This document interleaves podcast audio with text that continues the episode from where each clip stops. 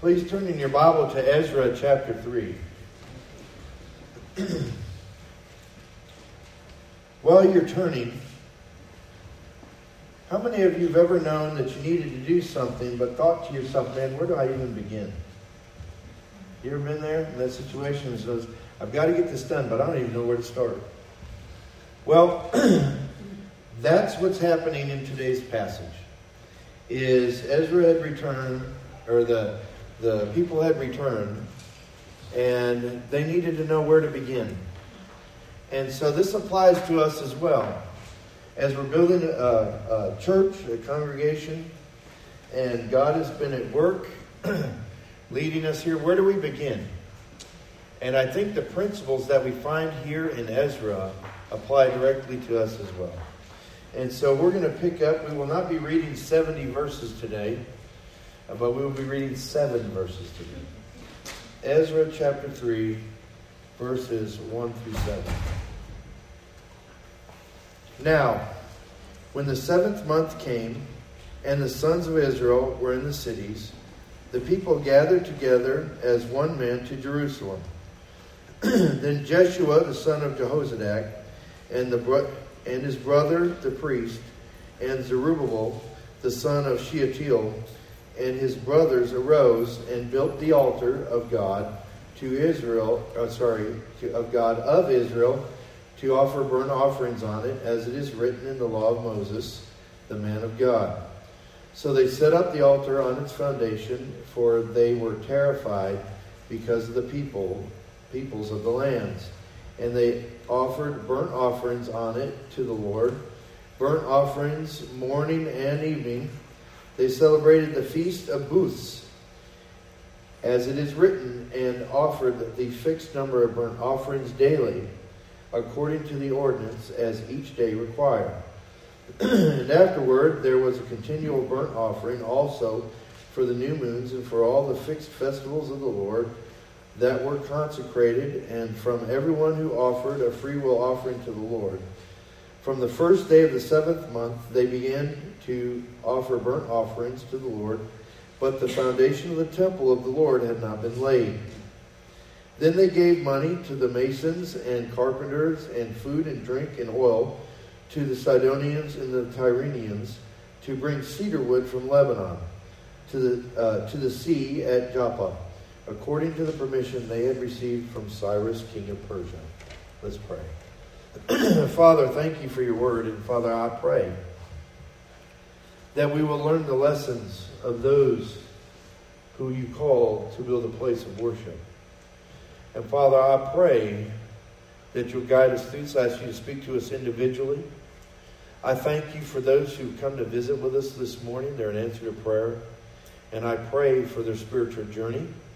I pray and ask that you will speak to them today and that Father, that they will hear your voice and walk with you in great joy because of the direction you've given. Thank you for this opportunity to love one another, to encourage each other unto love and good works, look into your word and to hear from you. We pray these things and look forward to engaging with you today. In Jesus' name we pray. Amen. Well, this morning, as we address the question, where do I begin? We learn kind of the formula. First, they were unified. We see that. We understand that they worship. And then they got busy on the work. And so we see their unity from the beginning. Excuse me. Now the people were told in verse 1 that all the people had returned uh, to their cities, and the seventh month rolls around, and then we see something amazing. They gather themselves together in Jerusalem as one man. the only way to gather is one man. Usually we don't argue with ourselves. Sometimes we do. But usually we don't argue with ourselves. I said, I've often said it's okay to talk to yourself as long as you don't answer yourself. But they were not arguing amongst themselves. They were there with one heart, united with one purpose. There's only one way that happens, and that happens because they were unified in Jesus Christ. It does, or they were unified in the moving of the Spirit, and so God was up to something here. The phrase one man describes their unity. They're, they shared one heart, one mind, and they acted on it. See, the unity was evidence of the Holy Spirit's working to bring these people together for a purpose. unity is important. Unity is not something to be taken for granted. Unity is not to be uh, a, an afterthought. It matters that we agree. How can two walk together unless they be agreed? Uh, we are told that even in John 17, uh, in verse 23, Jesus prayed. This is him in the Garden of Gethsemane before his betrayal, before he was hauled off to the cross. He prayed in verse 23 I and them, you and me, that they may be perfected in unity, so the world may know that you sent me and loved them, even as you have loved me. And so, in his moment in anguish, in the moments where he's praying, let this cup pass from me, nevertheless, not my will, that thy will be done. He prays for our unity so the world will know that he sent us. And so unity is important, folks. If we're going to build, if we are going to move forward with what God has, we have to walk in unity and we have to fight disunity. Now, those of you who are here with a, spouse or a friend or a brother or sister, how many of you agree on every point? Oh, go ahead and raise your hand. We don't, right? Even with the person that's the closest to us. How many of you agree on the main points? There we go. There are core teachings and core values that we share that we agree on. There's things that we can discuss. What does this mean? What does that mean? That don't divide us. The most famous one that I've used is the shortest verse in the Bible Jesus wept. When I first heard about the, the that verse, I read it, and I thought he wept because of their unbelief. But then I saw the context and began to contemplate that and about their brother dying. and I think that maybe that's why he wept. Can we disagree on that? Yeah. Can we disagree on the fact that Jesus wept? No. Because it says he did. Does it matter if we disagree? No. But when we go to verses that say Jesus is God and there's only one way, we have to agree on that. And so they were back here, they were all in foreign lands, but they came together with one heart and one mind as one man. And so unity was part of what God was doing. And you see that when God begins to do a work, he begins to unite people's hearts. And we're watching that happen here and now. I'm seeing people's hearts and minds come together in an excitement level about moving forward. That's where we begin. It begins with the Lord moving in his people. But the next thing that happens is they worship. With one heart, they came together, and the first thing they built was an altar. And they offered burnt offerings from the law, out of the law of Moses. So here they are. They come together with one heart. They're restoring the temple. But before they even built the building, they begin to worship. And I think that's important that God has first place. Not a building.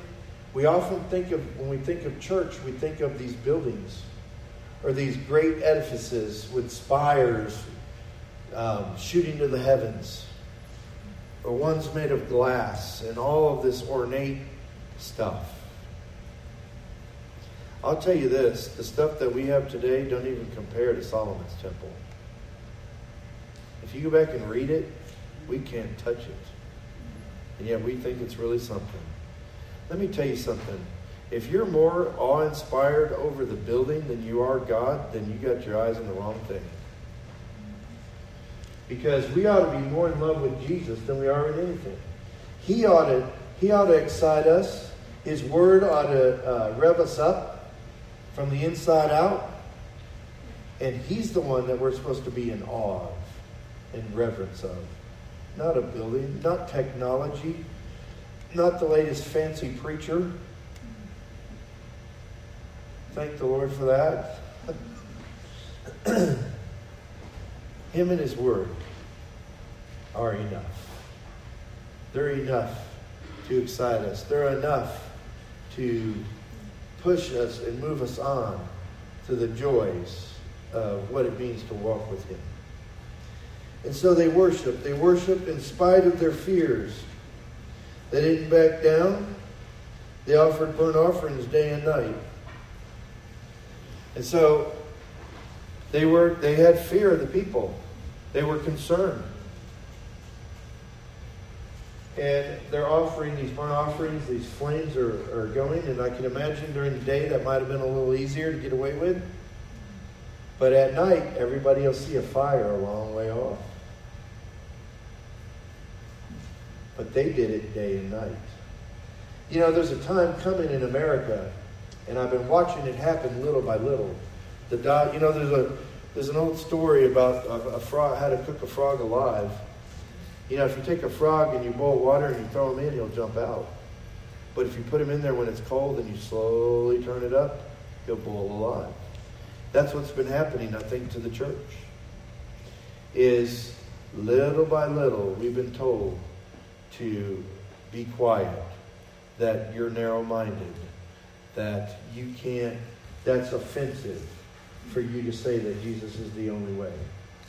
And you know what? If that offends people, let them be offended. Mm-hmm. Because that, that's truth. Jesus is the only way. There's not many ways to heaven. There's one way. And his, his name is Jesus Christ. And he shed his blood for us so that we can go to be with God in one day. And so there's the, the but we're backing up. We're getting quiet. We're afraid. We don't want to be labeled freaks or the religious or the religious right or zealots because there's some who have walked away from God's word in that direction. There's some who have called out and told people that God hates soldiers, which is a, that's wrong. that's not what the Word of God teaches. And they they have replaced what God has said for what they say. Let me tell you something. This is what God has said. We accept it, whether we agree with it or not. We submit to it. We don't try to change it to make ourselves comfortable. And the, the problem is, if we're comfortable with the world, we're going to be uncomfortable with this. And the problem ain't the book, the problem is us. And so there comes a time in America where we're going to have to take a stand. And we're going to have to say enough is enough.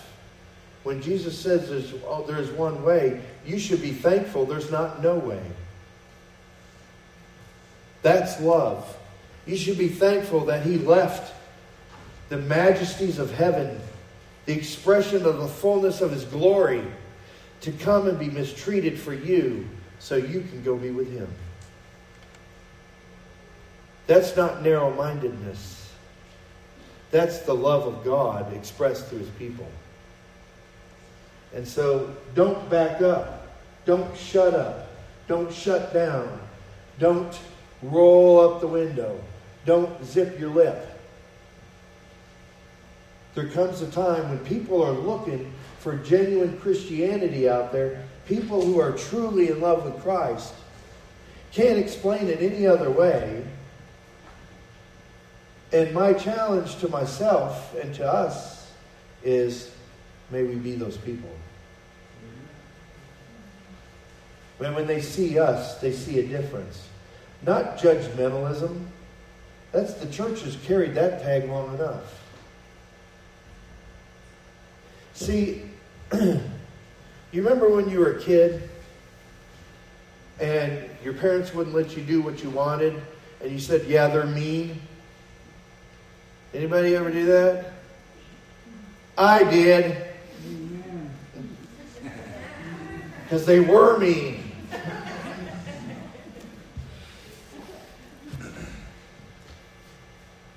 But we label people who don't let us do what we want to do with labels that are unfair. It's not new, folks. It's just prevalent more today against us than anything else. Because the world, the darkness, we're told in John that it hates the light. And if you and Jesus said, "You are the light." We don't shine the light of the of God. He, we don't shine the light of. We are the light of the world. You can't. Isn't that interesting? That's that's um, identity. There it is. Where's all my class members? Identity, right there. You are the light of the world. We don't just shine it. We don't go. It's not like a flashlight where we go click, click, click, click, almost. click, click, turn it on and off. Oop, this isn't really popular right now. I'm going to turn it off. I don't want to be offensive. And we, can you share Jesus offensively? Yes, sir. Yes. I can be rude in how I do it. Will Jesus, the sharing of Jesus in love, be offensive in itself? Yes. Here's why. Because the world hates the message. It will offend them, even when shared properly. That's why they rebel against us. Jesus said, I came to bring a sword among brother, uh, brother and sister, mother and father. What is that? When somebody chooses him, have you, have you ever met somebody who was afraid to choose Jesus because of their family? Right? They're recognizing that truth. And so, this idea of worship, we're a living sacrifice. It's not what we give up, it's the life that He gave us. That's the sacrifice. Because we give that away. And so they worshiped in spite of their fears. They didn't back up. They didn't stop it because they knew God was with them. They celebrated the Feast of Booths. That's a pretty popular feast. How many of you have ever heard of the Feast of Booths? How many of you heard of the Feast of the Passover? See, we've heard of some of them. Passover is kind of a, he's the popular kid. But this is an important feast. I'm going to read to you a little bit about what the Feast of Booths is. It was called, another word for it is the, is the Sukkot. It's commonly translated the Feast of Tabernacles. Have you heard of that? The Feast of Booth, the Feast of Tabernacles is, are the same feast. Also known as the Feast of the Ingathering, and in some translations, the Feast of Shelters. it's a biblical Jewish holiday celebrated on the 15th day of the seventh month, which is named Tish, Tishrei, which varies from late September to late October. During the existence of the Jewish, or excuse me, of the Jerusalem temple, it was one of the three pilgrimage festivals on which the Israelites were commanded to perform a pilgrimage to the temple. Now you remember when Jesus was born, they were returning to the place of their birth, to the land, because of the Passover. So they were in a pilgrimage back to celebrate this feast. This was a feast like that. This was one of the big three, believe it or not, that we hear nothing about. It was agricultural in nature and marked the end of the harvest time and thus the agricultural year in the land of Israel. The more elaborate religious significance from the book of Leviticus is that of commemorating the Exodus and the dependence of the people on, of Israel on the will of God. The holiday lasts seven days in Israel, and it lasted eight in the diaspora. You know what the diaspora is? That's not what you put on an infection. the diaspora is when the Jews were carried away from their land, they were dispersed or uh, diaspora. And so that's what it was. It lasted eight days. They included one extra Sabbath day. There was a day of rest before and after. from the feast itself. The Hebrew word sukkot is the plural of sukkah, or booth or tabernacle, which is a walled structure covered with, uh, I don't even know how to do this one, shikat. It's a plant material such as overgrowth of palm leaves. A sukkah is the name of the temporary dwelling in which the farmers would live during harvesting, a fact connected to the agricultural significance of the holidays stressed by the book of Exodus. As stated in Leviticus, it's also intended as a reminiscence of the type of fragile dwellings which the Israelites dwelled during their 40 years of travel in the desert after the exodus from slavery in Egypt. Throughout the holiday, meals are eaten inside of this building, and many people sleep there as well. So it's reminding them of the blessings of God and the thankfulness of, of being thankful. So, isn't that interesting that that shows up here as they return? They were carried away for not letting the land sit still. Now it's right here as they return, that's what they begin with. So they have to return from that which they had neglected. We go on. On each day of the holiday, it's mandatory to perform a waving ceremony with the four species. This ceremony, which was mandated in Deuteronomy 31 10 through 13, was held every seven years in the year following uh, the sabbatical year. This ceremony was discontinued at the destruction of the temple, but it had been revived in Israel since 1952 on a smaller scale. So it's actually going on now. Now, why is that significant? In 1949, Israel returned as a nation. They reconstituted as a nation. Within, within two years, three years, the festivals were returned. This festival was returned. So, how does this play in Christianity today? I'm glad you asked. This is celebrated by a number of Christian denominations that observe holidays from the Old Testament. These groups base this on the fact that Jesus celebrated it in the Gospel of John 7. The holiday is celebrated according to its Hebrew calendar dates. The first mention of observing the holiday by Christian groups dates to the 17th century among a sect of the uh, in Russia. In the Orthodox Church, the holiday is said to correspond to the New Covenant feast of the Transfiguration. Here, we do not believe it's necessary for Christians to keep Jewish festivals. They were meant to establish a relationship between Israel and God Today, that relationship is established by Jesus Christ. These things are completed. We're talk, we talk about the fruit of the Spirit, which brings these about, which is the work that the festivals brought about back in the day. And so this was part of their worship. They reestablished the other. Uh, they also reestablished the other fixed by time and date festivals of the Lord wasn't just this one. This was also done before the foundation of the Lord was even built. The foundation of the temple of the Lord was even built. They didn't even lay the foundations yet.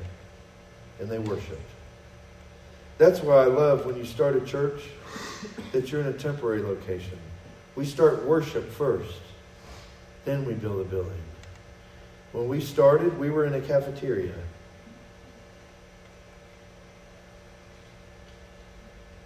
we put up tables to mark off the space. And we set up chairs every week. We set up sound booth every week. And we had worship. We worshiped God first.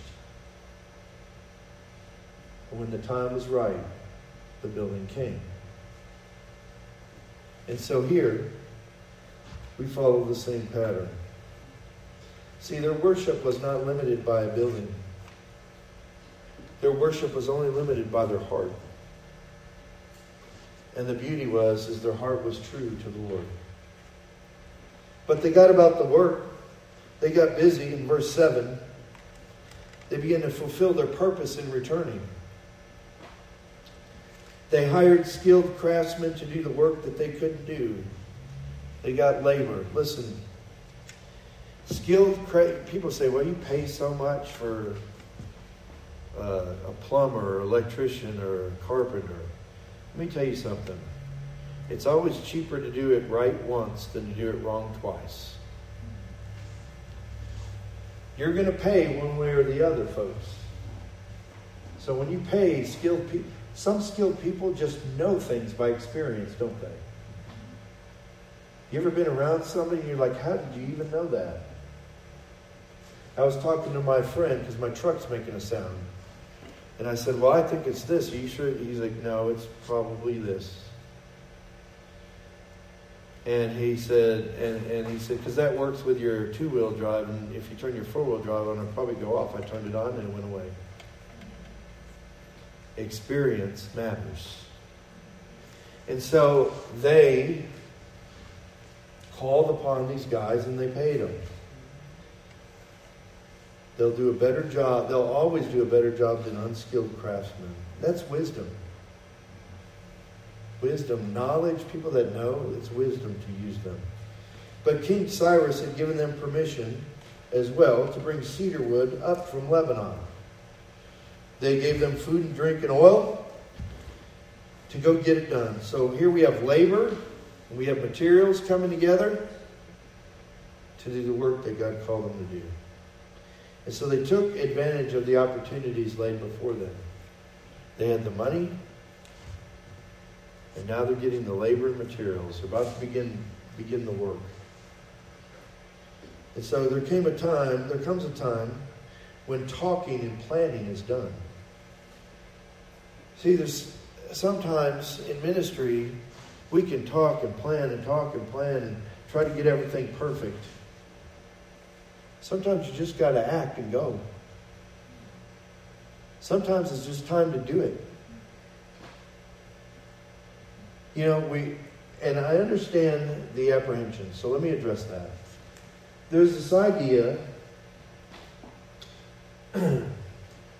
of, well, am I forging ahead on my own idea or God's? Because we don't want to go on our own ideas, right? But that can also cripple us from responding to God.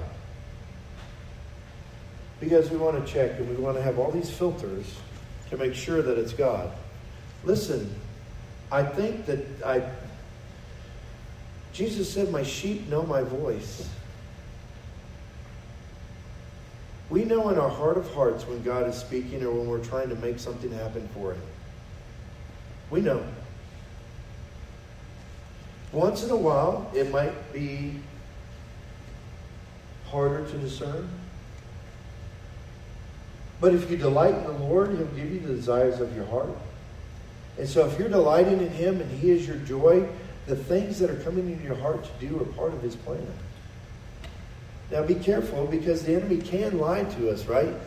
Even when we're seeking the Lord. We see that in Scripture. And the really interesting part is, do you remember the temptation of Jesus Christ? Y'all remember that? What was used to tempt him? Scripture. Didn't the enemy quote Scripture at him? And say, well, if you throw yourself down, you're not going to let anything happen. So he used Scripture trying to get him to do the wrong thing and so, if it's scripturally tied, if the lie is scripturally tied, make sure you know the book. Because how did Jesus defeat that? With scripture, with truth. So the enemy quoted the scripture actually accurately, but applied it inaccurately. That happens all the time. I see that with people all the time. Well, the Bible says this. And it's completely out of context. It's not what God was saying at all. But it justifies their position. Listen to me. Don't ever try to justify your position with Scripture. Align your position with Scripture. Align yourself with what God has said. Let that be your position, and you'll never go wrong. You know, there's some things that I wish were different. But I don't change God's word because it's comfortable for me. I change myself because it's more comfortable to be in the will of God than to fight against Him. We bring ourselves into subjection to God, not the other way around. If we're going to do the work of God, we've got to do it God's way, with God's word uncompromised, with God's intention for the world not being a side thought, but being the heart of why we, He is the heart, and His heart expressed was His Son, and He did it for them, and He did it for us. And we cannot miss, that's the main thing, folks. Now, is getting people saved important? Absolutely. The good news is, is we don't have to save them. That's his job. We have to share the truth. Our job is to make disciples. And that begins at salvation. We don't own any belts around here that get notched. We are of one. We are the, with the heart of one man. We rejoice when somebody comes to salvation in Christ as one person, because it takes all of us. It takes all of us. It takes a clean facility. It takes, you know, sometimes we think if we're cleaning up or sweeping or doing those things that that going to a church that hasn't been swept or have or going to a nursery where the diapers hadn't been taken out in two, three weeks. And close the door. I think that stuff that all these little things that we all do are part of the plan of God. And we do that as joy, not because they've got to be done, but because we get to participate. We get to be a part of that. And so there comes a time when you need to act. You have to act to be about the work. So where do we begin? Well, I think he lays it out for us. We focus on unity. Don't let petty disagreements, minor doctrinal disagreements, and personalities divide us. And don't let, don't let hanger get in the way. Does that ever happen to anybody but me? Like when you get so hungry, you're like, Get away from me. I need a taco. Sure, that's not just me. You know, we get hangry around this time, around lunchtime. but don't, don't let that stuff get in the way. Unity matters, folks. It does. Doctrinal unity matters. Listen, Jesus is God. He's the only answer. He's the only way. He's given us the Holy Spirit to convict us of sin and to lead us into all truth. He gives us gifts, and we get the fruit of the Spirit when we walk in Him. That's the joy. That's the fun stuff. That stuff is unnegotiable. Because if you go any other way, if you try to do it on your own, it don't work. Anybody ever tried to do it on their own? Thank you. Me and Dwayne and a couple in the back. I tried to do it on my own for God. God said, nice try, Mark. And I was doing it for him. And it went, that's the Hebrew word for fail.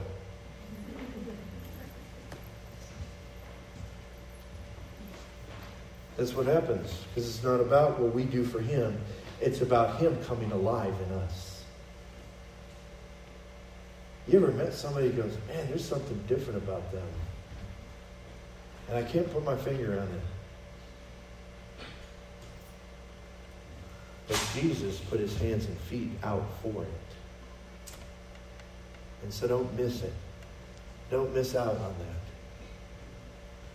And so focus on unity.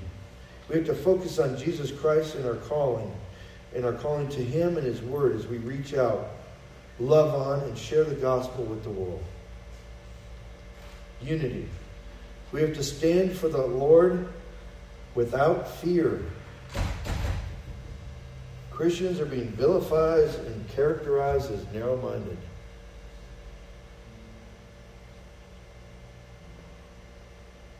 They're going to do that to you. Jesus said, if the world hated me, it's going to hate you too. And if the world don't hate you, maybe there's a problem. This is not new. This was foreseen by Christ when he wrote that. The world ought to hate you not because you're rude and abrasive and offensive in the way you talk to them. It ought to hate you because you shed light, because you are the light. You shine light on their evil deeds. Go back and read John 1 through 3. It's all in there. They don't want their evil deeds. How many of you would like to stand up and confess some sins that you have struggled with? Anybody? A volunteer? Come on. Don't be shy. We don't either. They don't either. But it needs to be coupled with the love of God because it's the love of God that constrains us to respond.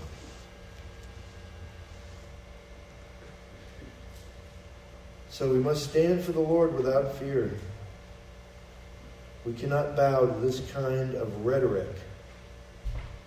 We must worship Him with all our heart and not back up, not sit down, and not shut up. Don't crawl into a hole. You're not making it better. Nobody likes, you know, I wonder if this is God telling us when he said nobody lights a lamp and puts it on, puts it under a bush. We sing that as a kid's song, right?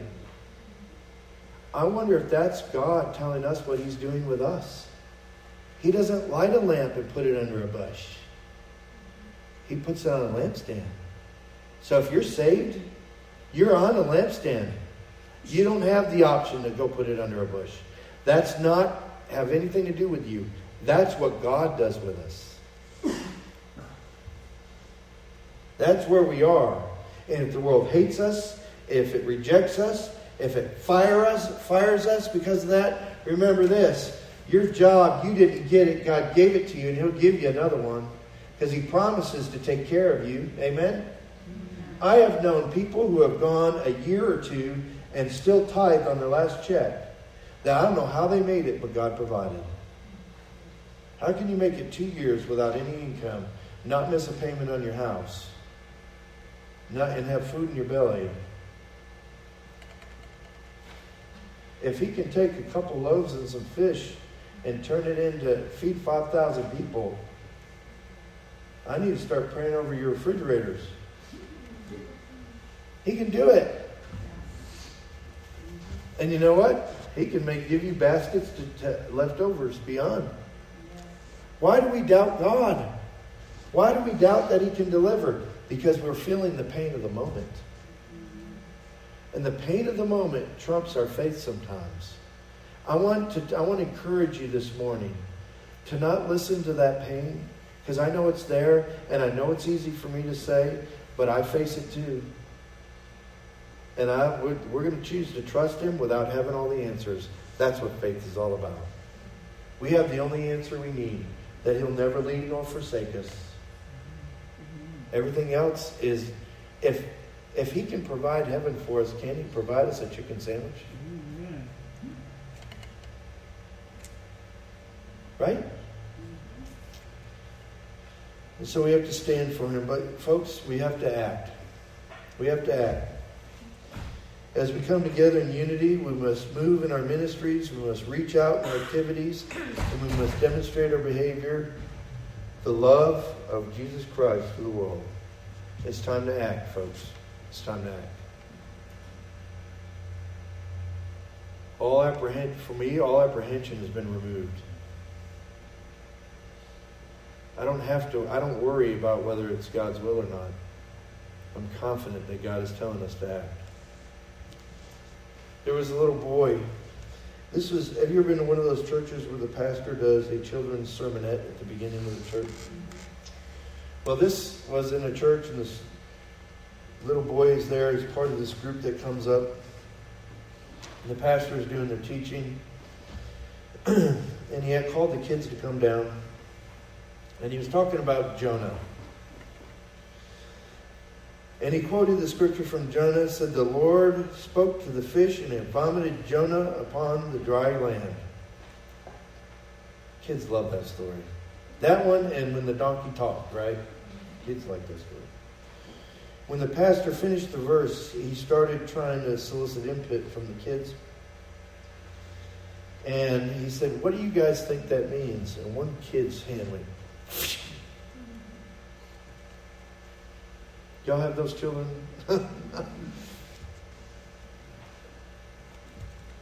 Pick me. And so the pastor said he called on him. And the entire congregation is sitting there. And he said, What does this teach us? And the little boy says that even a fish can't stomach a bad preacher.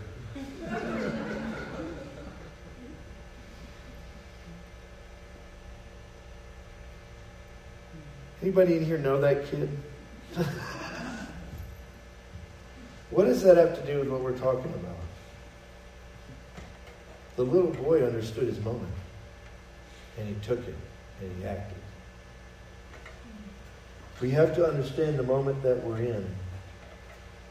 We're called to go, folks. We're called to go. We have some opportunities coming up, and we're going to have more. We're called to invite our friends. People, you, y'all know people that need the Lord? Do y'all know people that are Christians that are out of church? Yes. It's time. It's funny, I didn't want to do Ezra. I argued with God over Ezra. God just sat there silently, and that's not fun when you're having to deliver what he said when he ain't talking. I wanted to go back to Genesis, but then I kept thinking, and I actually was worrying about Don because I didn't want to step on Don because he's going through Genesis. But God had already worried about you, Don. And he said, You need to go over here. And there's a reason. God's at work here. I hear it all. I hear the stories. The stories have have started to be more and more prevalent. People, God is stripping people down, getting them to a place where they're confident only in Him. It's a beautiful thing, folks. I love doing this with you. It is my joy. And so to, this morning, as we come together in unity, I would ask that you ask him, what is your part? And don't just sit there and go, okay, thanks for telling me. He's telling you to act. I'm going to ask everybody to bow their head and close their eyes.